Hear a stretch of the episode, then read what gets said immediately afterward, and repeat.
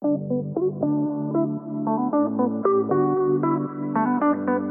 welcome to the Business Vitality Podcast. I am your host, Catherine Canty. You can learn more about me and my team at catherinecanty.com. For more than two decades, I have been able to travel the country and help other people grow their business. From those experiences, I was able to work with a proposal team that generated success 90% of the time for over a decade. We have created a leadership coaching program that is creating 100% measured results as seen by the leaders, peers, and stakeholders. And finally, I have spent nearly a decade in boardrooms, corporate boardrooms, where we are learning what's working and what's not. And more importantly, we're able to take the communication from the boardroom and get it down to the front line so execution is easier to implement. You know, from all these experiences, we created a framework called Business Vitality. These are all of the best practices of leaders and, and opportunities that have been coming up decade after decade. And a lot of this stuff has been in practice for more than 20 years, 30 years, and beyond. And what we're learning is a lot of these folks that are remaining vital in business today are having to think differently. And to share a quote from one of my CEOs that I've worked with in the past, he told me all day long he can hire folks, but what he needs more of are people who think outside the box. So, in an effort to pay it forward and celebrate successes, we are going to be sharing stories of leaders who are thinking differently and remaining vital in business today. Please stick to the end, and we will share how you can be a guest on the show. And thanks so much for being here. Michelle uh, Seiler Tucker, you are the founder and president of Seiler Tucker, found on the web at seilertucker.com. Thank you so much for joining us. Thank you for having me. So, Michelle, I'm dying to know at a very high level what services are provided by Seiler Tucker. Um, lots of services. you know, first and foremost, we specialize in mergers and acquisitions. I've been in this industry a little over 20 years. I personally have sold over 500 businesses, and altogether, my firm has sold a little over a thousand companies in pretty much every vertical you can think of. So we specialize in selling businesses, but we also specialize in buying businesses, flipping them. I specialize in partnering with business owners and helping them really grow their business and put them on a build to sell so they can they too can exit rich. And um, so we really specialize in buying selling fixing growing companies. So we have the services we provide is we help buyers acquire wealth through acquisitions. We help sellers sell their business. We help sellers um, on the road to exit rich. We have a, pro, a mentorship program. And that's really the services we provide. I own multiple different businesses in different uh, areas. I partner with business owners, investing my money, my time, resources, core competencies, and help you know exit their business in three to five years.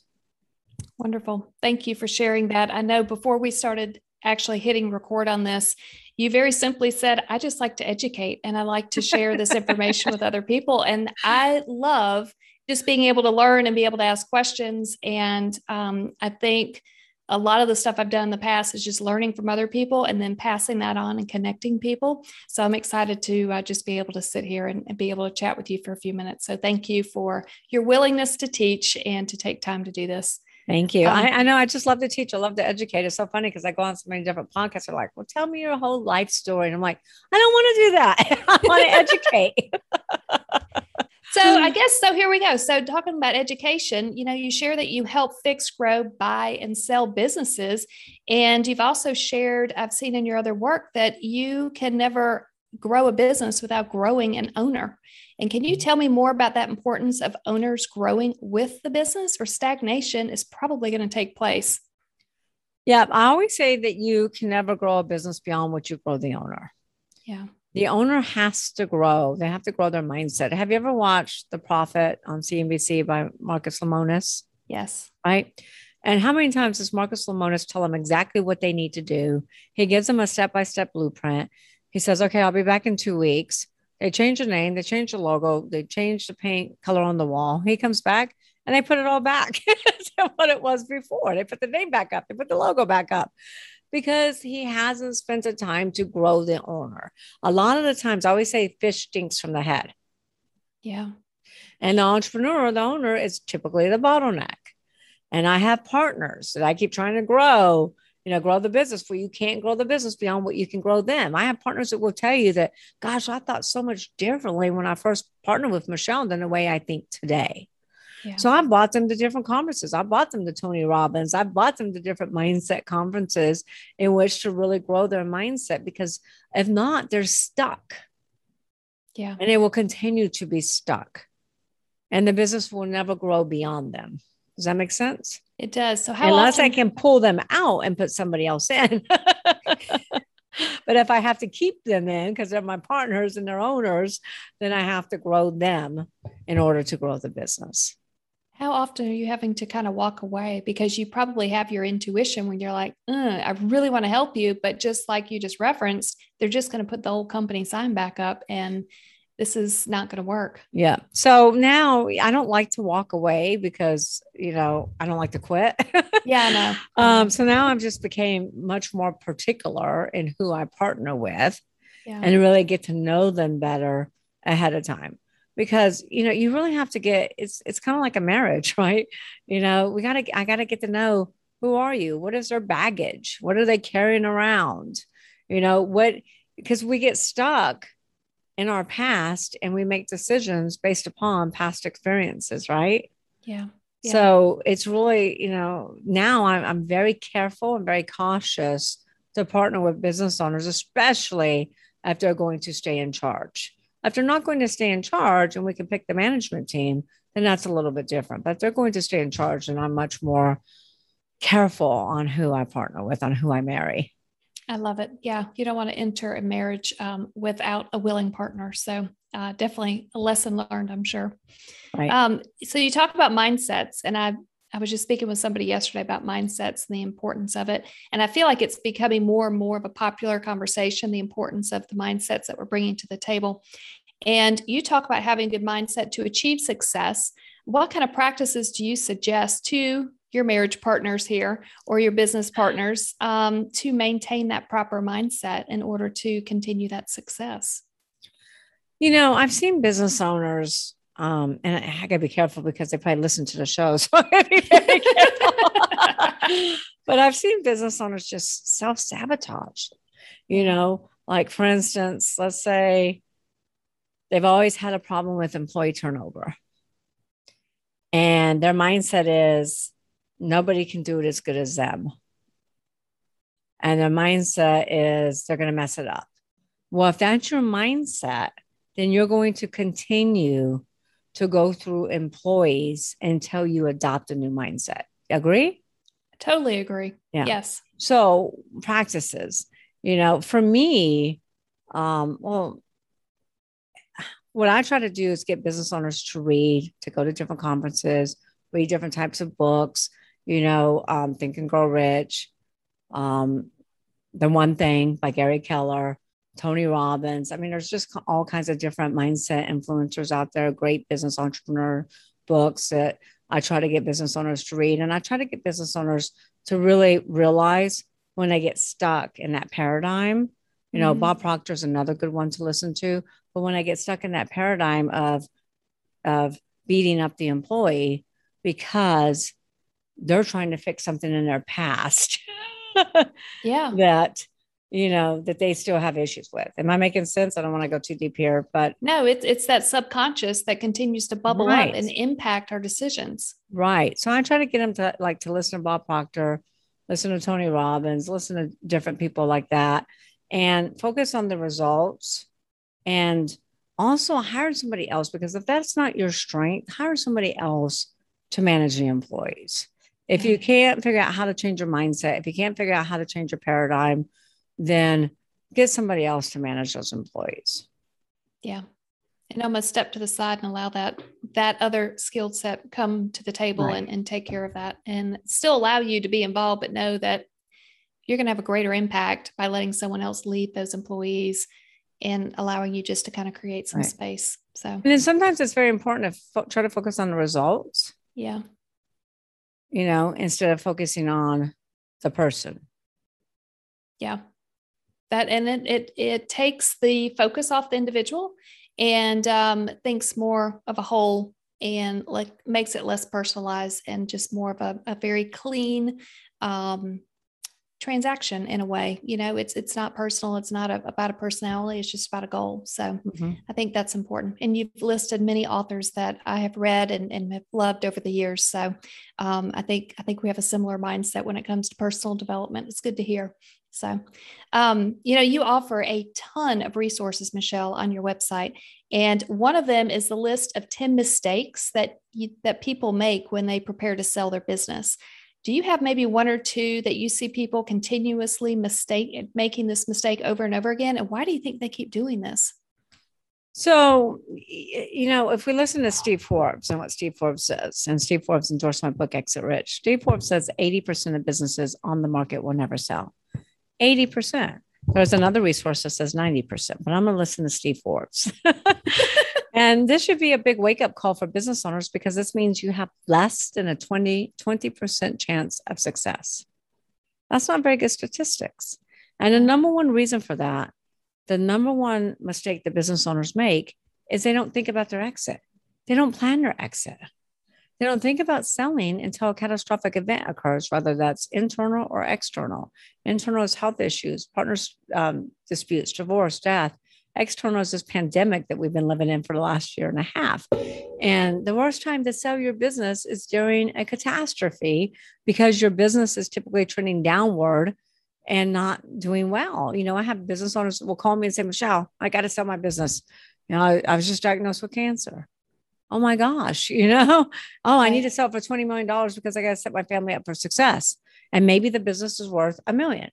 So the biggest mistake that business owners make is they don't plan their exit. I always tell all of my clients, start with the end in mind. Like Stephen Covey says, start with the end in mind. And the other big mistake is business owners don't build a business that buyers actually want to buy because most business owners have built themselves a glorified job in which they go to work at every day versus a business that actually works for them. Business owners also are not building a business, they're building, like I said, a job. They don't have people. The business is a thousand percent dependent upon them. The business is not running on all six cylinders of what we talk about in my book, Exit Rich, all six P's. You got to build that solid infrastructure where your business is running on all six P's. Can you talk about the six P's? Absolutely. Okay. Yeah. So, first and foremost, most business owners are working in their business, not on their business. And a lot of business owners, back to mindset, have that mindset that if I want it done right, I have to do it myself. And yeah. that can't be further from the truth. I mean, you can't do everything in your business and expect that it's ever going to be sustainable, scalable, and even sellable. Right. So, business owners have to, you never grow unless you let go of the control. Business owners really need to identify what their strengths are because we're not good at everything. Identify our strengths, identify our weaknesses, put the right people in the right seat, and ask the who question. Who opens the doors? Who handles customer service? Who handles marketing legal accounting manufacturing distribution quality control? The list goes on and on. The clue here catherine is to try to build a business that will run without you that's that should be the ultimate goal it should and but it but it's not like i had a dentist that just came to me been in business 50 years one dentist three dental hygienists the three dental hygienists are his daughters and he mm-hmm. asked me if I could sell the business. I said, Yes, I can, because I'm that good. However, I'm not going to be able to maximize value. Yeah. And the contingency language in, in the contract is going to be contingent upon you and your daughter staying on. And he said, Well, honey, we're not staying. I said, Well, then, honey, you're not selling. you know? so that's what happens with 90% of the businesses is that the business is 1000% dependent upon that owner or owners and you pull them out of the business there is no business so we got to get business owners out of the mindset of having to control everything we got to get them out of the mindset of working in their business and we got to get them working on their business it has got to help the stress level at some point once you well, can step does. away from the job and just own the business it does you don't build a business you build people and people build the business yeah. And it does help the stress level. I mean, we go into business to have more freedom, to have a better quality of life, you know, to have financial freedom. I have clients that come to me and say, I've been in business 19 years, can't take a vacation. or uh, I, I can't go see my kids play soccer, you know, because I'm married to my business. I'm always working in the business. Yeah. And so we're really trying to get business owners to actually build a business and get away from the job mentality and actually build a business. So people's number one, product is number two. And product is your product, your service, your industry. And the reason why this is so imperative is because um, when I wrote my very first book called Sell Your Business for More Than It's Worth in 2013, I did the research and learned that 90% of all startups within the first one to five years will go out of business, right? Mm-hmm. But that's pretty much common knowledge. Everybody knows that. But when I did the research for Exit Rich, I was flabbergasted to learn that the business landscape has actually flip flopped. Now it's not more about that. Yeah. Yeah, That's absolutely. It's not startups that are a great risk anymore, which is great news for Startup Nation. However, let me just put it in perspective for you. There's 30.2 million businesses in the United States employing over half the US workforce. Small business is the backbone of our economy. Yes. We lose small business, we lose jobs. You lose jobs, what happens? You lose spending power and more businesses close. So, out of 27.6 million companies, remember there's only 30.2, out of 27.6 million companies, those businesses have been in business 10 years or longer. Wow. 70% of them are going out of business. Seven zero. Now, you hear about the public companies all the time in the media. You know, the media talks about Toys R Us and business 75 years goes out of business. Stein Mart, Pier One, Disney store just closed all their locations. I was devastated. I took my daughter to Disney store to buy a, a Disney princess dress and did not realize that they went out of business. But what hmm. the media doesn't talk about are all the private businesses on every street corner. These businesses in every st- street corner in every town in every state across the United States. These businesses, these business owners, are not exiting rich, they're exiting poor. They're selling for pennies on the dollar, closing their business, or even worse, filing bankruptcy. How sad is that?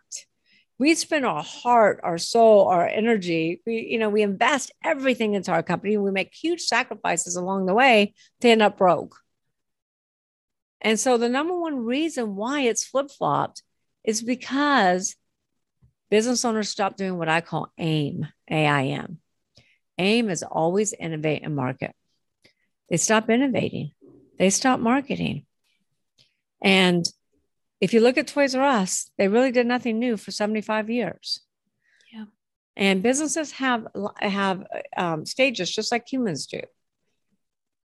If you look at Blockbuster, Blockbuster had the chance to innovate. Blockbuster had the chance to buy Netflix. They sat back and did nothing. So lack of innovation, lack of marketing. And so many business owners are like, I'm going to do it the way I've always done it. It's worked for me. I'm going to continue to do it this way. Well, here's the bottom line consumers are not loyal. No. Let me repeat that. Consumers are not loyal. And Amazon, you know, whoever makes it easiest for the consumer to purchase products and services is the company that's winning. Amazon is winning because they make it so easy. You can practically buy a horse on Amazon and have it delivered in two days. So they make it so easy. And this pandemic has also changed the way that consumers purchase products and services. So you have to constantly innovate. You're either growing or dying. There's no in between. So you have to ask yourself Amazon did this back in the 90s. Here we go with mindset again. Ask yourself, what business are you in? Amazon said we're in a book fulfillment business. We fulfill book orders. Number two, what's your secret sauce? What do you do better than everybody else? What's your USP, unique selling proposition? Amazon said, we do fulfillment better than everyone else all around the world. The number three obvious question is what business should we be in? Should. And Amazon said we should be in the fulfillment business, fulfilling products for everyone all around the world, not just books. Those three questions transformed Amazon into, from a small book fulfillment center to the multi-billion dollar worldwide, worldwide conglomerate that they are today. And here's the bottom line. Jeff Bezos doesn't stop. He's still innovating. They acquired Whole Foods. They acquired, um, uh, they're in the movie business. Now they're going to space. He's still innovating, you know? And so you got to ask yourself is, is your product or service on the way up? Are you, do you have an Amazon and you're in your prime? If so, that's when you sell. Or do you have a blockbuster and you're about to go out of business? And you really have to get an outsider's perspective to help you see what you're clearly not seeing and really ask those questions to help you transform your business. Also, you, you have to have multiple revenue streams, congruent revenue streams. You know, that's why so many restaurants went out of business during this pandemic because they have one way they get paid. They don't have an e commerce business, they don't have a product business, they're not selling to retail. You have to have congruent revenue streams. So that's product. Then the third P is what most entrepreneurs hate is processes. if you can get those down, you can save some money. Absolutely. And, and processes is kind of like exit strategy. Business owners, you know, don't want to put together a process until something bad in their company happens. They're like, oh, we need a process for that. Yeah. And most owners get this wrong. Most owners design their processes around their own agenda, especially when it's a lifestyle business. I mean, look at doctor's offices. What are their hours? Oh, they're early in the morning so they can have the rest of the day off. That's right. The ones I've seen, and they have long weekends. Yep, usually Monday through Thursday, a lot of them, and mm-hmm. or Tuesday through Thursday. Right. And it's like nine to two or nine to three when we're all working. They didn't design their processes around their patient's experience. They designed it around their own agenda. My husband and I own multidisciplinary clinics. And we have evening hours and weekend hours because we think about our patients and we think about that customer experience. Yeah. It's kind of like, did you ever watch the movie The Founder? No, not yet. Now you that gotta watch it, movie. I'll have to watch it. Ever. It's based upon the McDonald's brothers and Ray. I have Kroc. seen it. Yes, it is it. excellent. Yeah, when you said McDonald's, then yes, it is excellent. Yeah. So in 1950, McDonald brothers said, "We want to build a fast food restaurant because there isn't one." Mm-hmm. And we're going to design fast food process systems around a customer experience. We want our customers to experience three things. Number one, great tasting food that's hot, fast, 30 seconds or less. And guess what? All these years later, you can eat at a McDonald's anywhere on the road and get the same experience. They never yeah. said it's going to be healthy. they never said it's going to be great customer service because most their customer service is not good, you know? And so we have to really look at our clients and say, gosh, what are the three things that we want our customers to experience? And design our processes around that right? And because if you don't create wow experiences for your for your clients then you're going to lose market share. Because your competitors will be happy to do it for you. You have to document these processes. You need to have sop checklists. You need to have the employee handbooks and the non-competes. It's one of the first things buyers ask for. The fourth p is proprietary. Now Proprietary takes me the longest to explain. The other two are really quick. Proprietary is your number one value driver. Let me give you a crash course in valuations. Now, you have a finance background, right? Little, yeah, in banking. So, crash course um, in evaluations. If you have a business under a million dollars in EBITDA, which is earnings before interest, taxes, depreciation, and amortization, other than the SaaS industry, I don't want SaaS companies beating me up. Other than the SaaS industry, most industries will trade for a multiple of anywhere from one, three, three and a half. When the EBITDA is over a million, then we typically start at five and go up. These proprietary synergies and assets can take you from a four to five to eight to 10. So, proprietary is the number one value driver. There's six pillars to proprietary. Number one is branding the more well branded you are, the more I can sell your company for, as long as your brand is relevant in the mind of the consumer. Is anybody paying any money for Blockbuster? No, they're not now. Not now. What's the most valuable brand in the world? You know, that's a great question. What is it?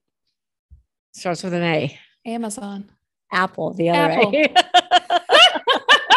Amazon's in the top 10. It's the other A. Apple is worth $359 billion for just the brand. That does not include the real estate, the inventory, the cash flow, or anything else accounts receivables. That is just a brand, $359 billion. So build your brand. Trademarks are huge. And I'm gonna I'm gonna weave in some of the top 10 mistakes that business owners make here. One of the business biggest mistakes that business owners make is they're like, Okay, they think of a name, they go to GoDaddy and go, yes, I got the dot com. and then they'll go to their state and register it. But do they ever check the federal database? No. No. What's Most the name of the database? the, they got to go check the federal database Federal- to make to see if they can get that trademark. It's USTOP. I think it's USTOP. Um, but they got to make sure they get that federal trademark because I've seen my clients in business four or five, six years, and all of a sudden receive a cease and desist letter, and they have to stop using that company name, or they got to spend a lot of money to go fight it. Yeah. Spend the fifteen hundred dollars and get the federal trademark, not just on your company name, but your logo, your slogan, your podcast, your products. Everybody forgets to trademark their products. We have a company we're selling between 60 to 70 million dollars. They have 12 different products. Each product is exclusive to retail chain store. One's exclusive to Walmart, one's in Target, one's in TJ Maxx. They have a federal trademark for each one of their products. Very important. The other thing is patents. Do you watch Shark Tank? Yeah. It's fun. Every single shark sounds like a broken record. Do you have a patent on that? Do you have a patent pending? Do you have a utility patent? we once sold a company for $18 million. It wasn't making any money, but they had 18 patents. So patents are very valuable. You want to hold your IP in a separate corporation. Talk about that. Well, if you have an LLC and you get sued for whatever reason, and your IP is there, you are at risk for losing that IP. So you want to make sure you have your IP in a separate corporation. If you have real estate, you want it in a separate corporation. You want to make sure that you have that corporate val, uh, you know, and protect your assets, especially your intellectual property. Contracts are big. Manufacturing contracts, distribution, um, vendor contracts, franchisor contracts as franchisees. Client contracts are extremely valuable, especially the ones that have subscription models with recurring revenue. A lot of my marketing companies and e-commerce businesses have reoccurring subscription models. Now, here's the mistake the business owners make with contracts. In the United States, 98% of all sales are asset sales, not stock sales. Okay. I have never met a business owner in the last 20 years, over a thousand transactions, that actually gets this right. Never. you need the transferability clause in your contract that says this contract is transferable upon a new entity. Because if a buyer doesn't agree to a stock sale and you go to your clients to get a consent to transfer signed before the closing and they don't agree to do that, your deal is going to fall apart. Plus, do you really want to go to your clients and get them to sign a consent to transfer because now they know you're selling your business? And what if the deal falls apart? Plus, what if you got 2,000 clients? We're dealing with a company right now that's got 2,000 contracts. No transferability clause. Hmm. So you got to have that transferability clause. Make sense? Absolutely. And then databases are huge. Facebook paid $19 billion for, for WhatsApp. How much money was WhatsApp making? I don't know. Zero. I'd They were say zero. Yeah. hemorrhaging, but they had a billion users. They had a billion users. TikTok just hit a billion users today. So they had a billion users, and Facebook knew they could ROI and they can monetize on that. So Facebook paid $19 billion. Content is huge. Celebrity endorsements, radio personalities. We have a client that has products with Oprah. Synerg- eh, there's five different types of buyers. Synergistic buyers will pay a lot of money for that because they want their products in front of the queen of everything. Same thing with radio personalities. These celebrity endorsements and radio personalities can only endorse one vertical because they lose credibility. Cindy Crawford only only endorses one furniture line, rooms to go. Jennifer Aniston's face is only on Aveeno, you know? And so we have clients that have prime real estate on different radio shows with celebrity host. Nobody else can bump you off of that spot. That's what we call digital real estate. Strategists and competitors will pay a lot of money for that. Content is huge too. Any type of content, video content, written content. Here's another mistake the business owners make they hire 1099s, they hire interns. Interns create the content. They never had the intern to sign off that that owner actually owns the content. Mm. There's been a lot of lawsuits over content. So build up your assets, you know, build up your proprietary, build up your database, get those patents, get those trademarks, get those contracts. The next P is patrons. This is your customer base. Most businesses follow the 80 20 rule where 80% of their revenue comes from 20% of their clients. Customer concentration. It is deadly when we go to sell your company. We're selling a business right now for 55 million and we've been through hundreds of buyers. But they have customer concentration of 70%. Mm. And most buyers are, are very nervous about that. Uh, we were selling a media company. They only have five clients. We're selling them for 15 million. They lost two clients in the process. The reason they only have five clients is because they cater to casinos, large casinos. They lost they lost two clients, two casinos. The revenues dropped in half. Their EBITDA dropped in half. So you want to make sure you have customer diversification, not customer concentration. You always have to pay attention to this. And a lot of businesses lose market share because their clients are aging out and they haven't innovated and marketed to go after the newer generation. The last P, the most important P to all your listeners is profits. We're all in business to make money. But lack of profits is never the problem. Lack of profits is a symptom of not operating on one of the other five P's. I have clients that come to me all the time and say, Michelle, I have a profit problem. I'm like, no, you have a people problem. No, you have a mm-hmm. process issue.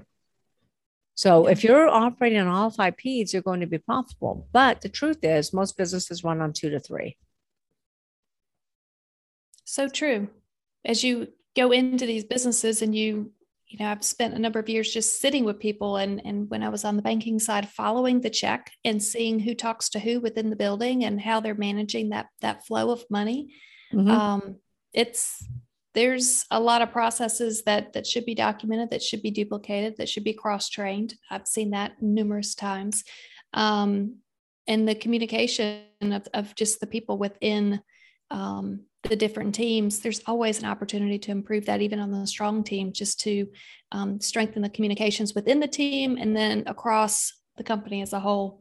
But when you list those six P's as clearly and as carefully as you have, when you get those five right, you do get the profit at the end of the day. Um, it's pretty much foolproof. It, yeah. I challenge anybody. I challenge anybody to operate their business on five P's and come to me and tell me you're not profitable. yeah. It's as easy as that. Yeah. This is this has been great. This has almost been um, I would say mini class in uh, in business startup because this is the stuff that you should be talking about when you're starting the business and not when you're selling the business. But here's the bottom line. The reason why it's not just business startup is because most business owners haven't built any of this. Yeah. That's why 80% of businesses don't sell. And that's why 70% of businesses are going out of business. Because existing businesses are still running like a job, not a company. It's a scary thought. it is a scary thought. You have um, a plethora of resources and added value on your website. Do you mind sharing some of that information um, just at a high level if people want to dig deeper into this? Sure. My website is seilertucker.com. And there you can go find information about acquiring businesses, find information about selling businesses, find out information about how we partner with business owners, how you can hire me to speak if you have an event coming up. and then we also have my book, Exit Rich. Uh, Exit Rich was endorsed by Steve Forbes, and Steve Forbes says Exit Rich is a gold mine because most entrepreneurs leave way too much money on the table.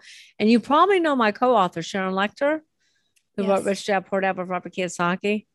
Yeah. And so she's my co-author. She's a CPA, financial literacy expert. She writes the Mentors Corner after each chapter. And then Kevin Harrington wrote the foreword as well to Exit Rich. So Exit Rich, what is, is a Wall Street Journal bestseller, USA Today bestseller, made several categories in Amazon. And um, you can buy Exit Rich at Amazon, especially if you live outside the United States, go to Amazon because the shipping cost has gone is it's so expensive now. Um, if you live inside the United States, you can buy it at your favorite bookstore. You can buy it on Amazon, but I encourage you to go to exitrichbook.com, which is our website, because that's where we're giving away more value. So for $24.79 plus shipping, we will email you the digital download, send the hardcover to your doorstep, give you a lifetime membership into the Exit Rich Book Club. Here we're doing video training we're teaching about different strategies and techniques that I've been teaching in the trenches for the last 20 years. not on startups, on existing businesses. Plus, we have documents, documents to operate your business and sell your business, employee handbooks, policy and procedure manuals to sell your business, sample letter of intent. Most business owners have never seen a letter of intent. Purchase agreements, due diligence checklists, closing docs, all the documents you need to operate and sell your business are there. And it would literally cost you over $50,000 if you went to recreate. I know because I've spent the money.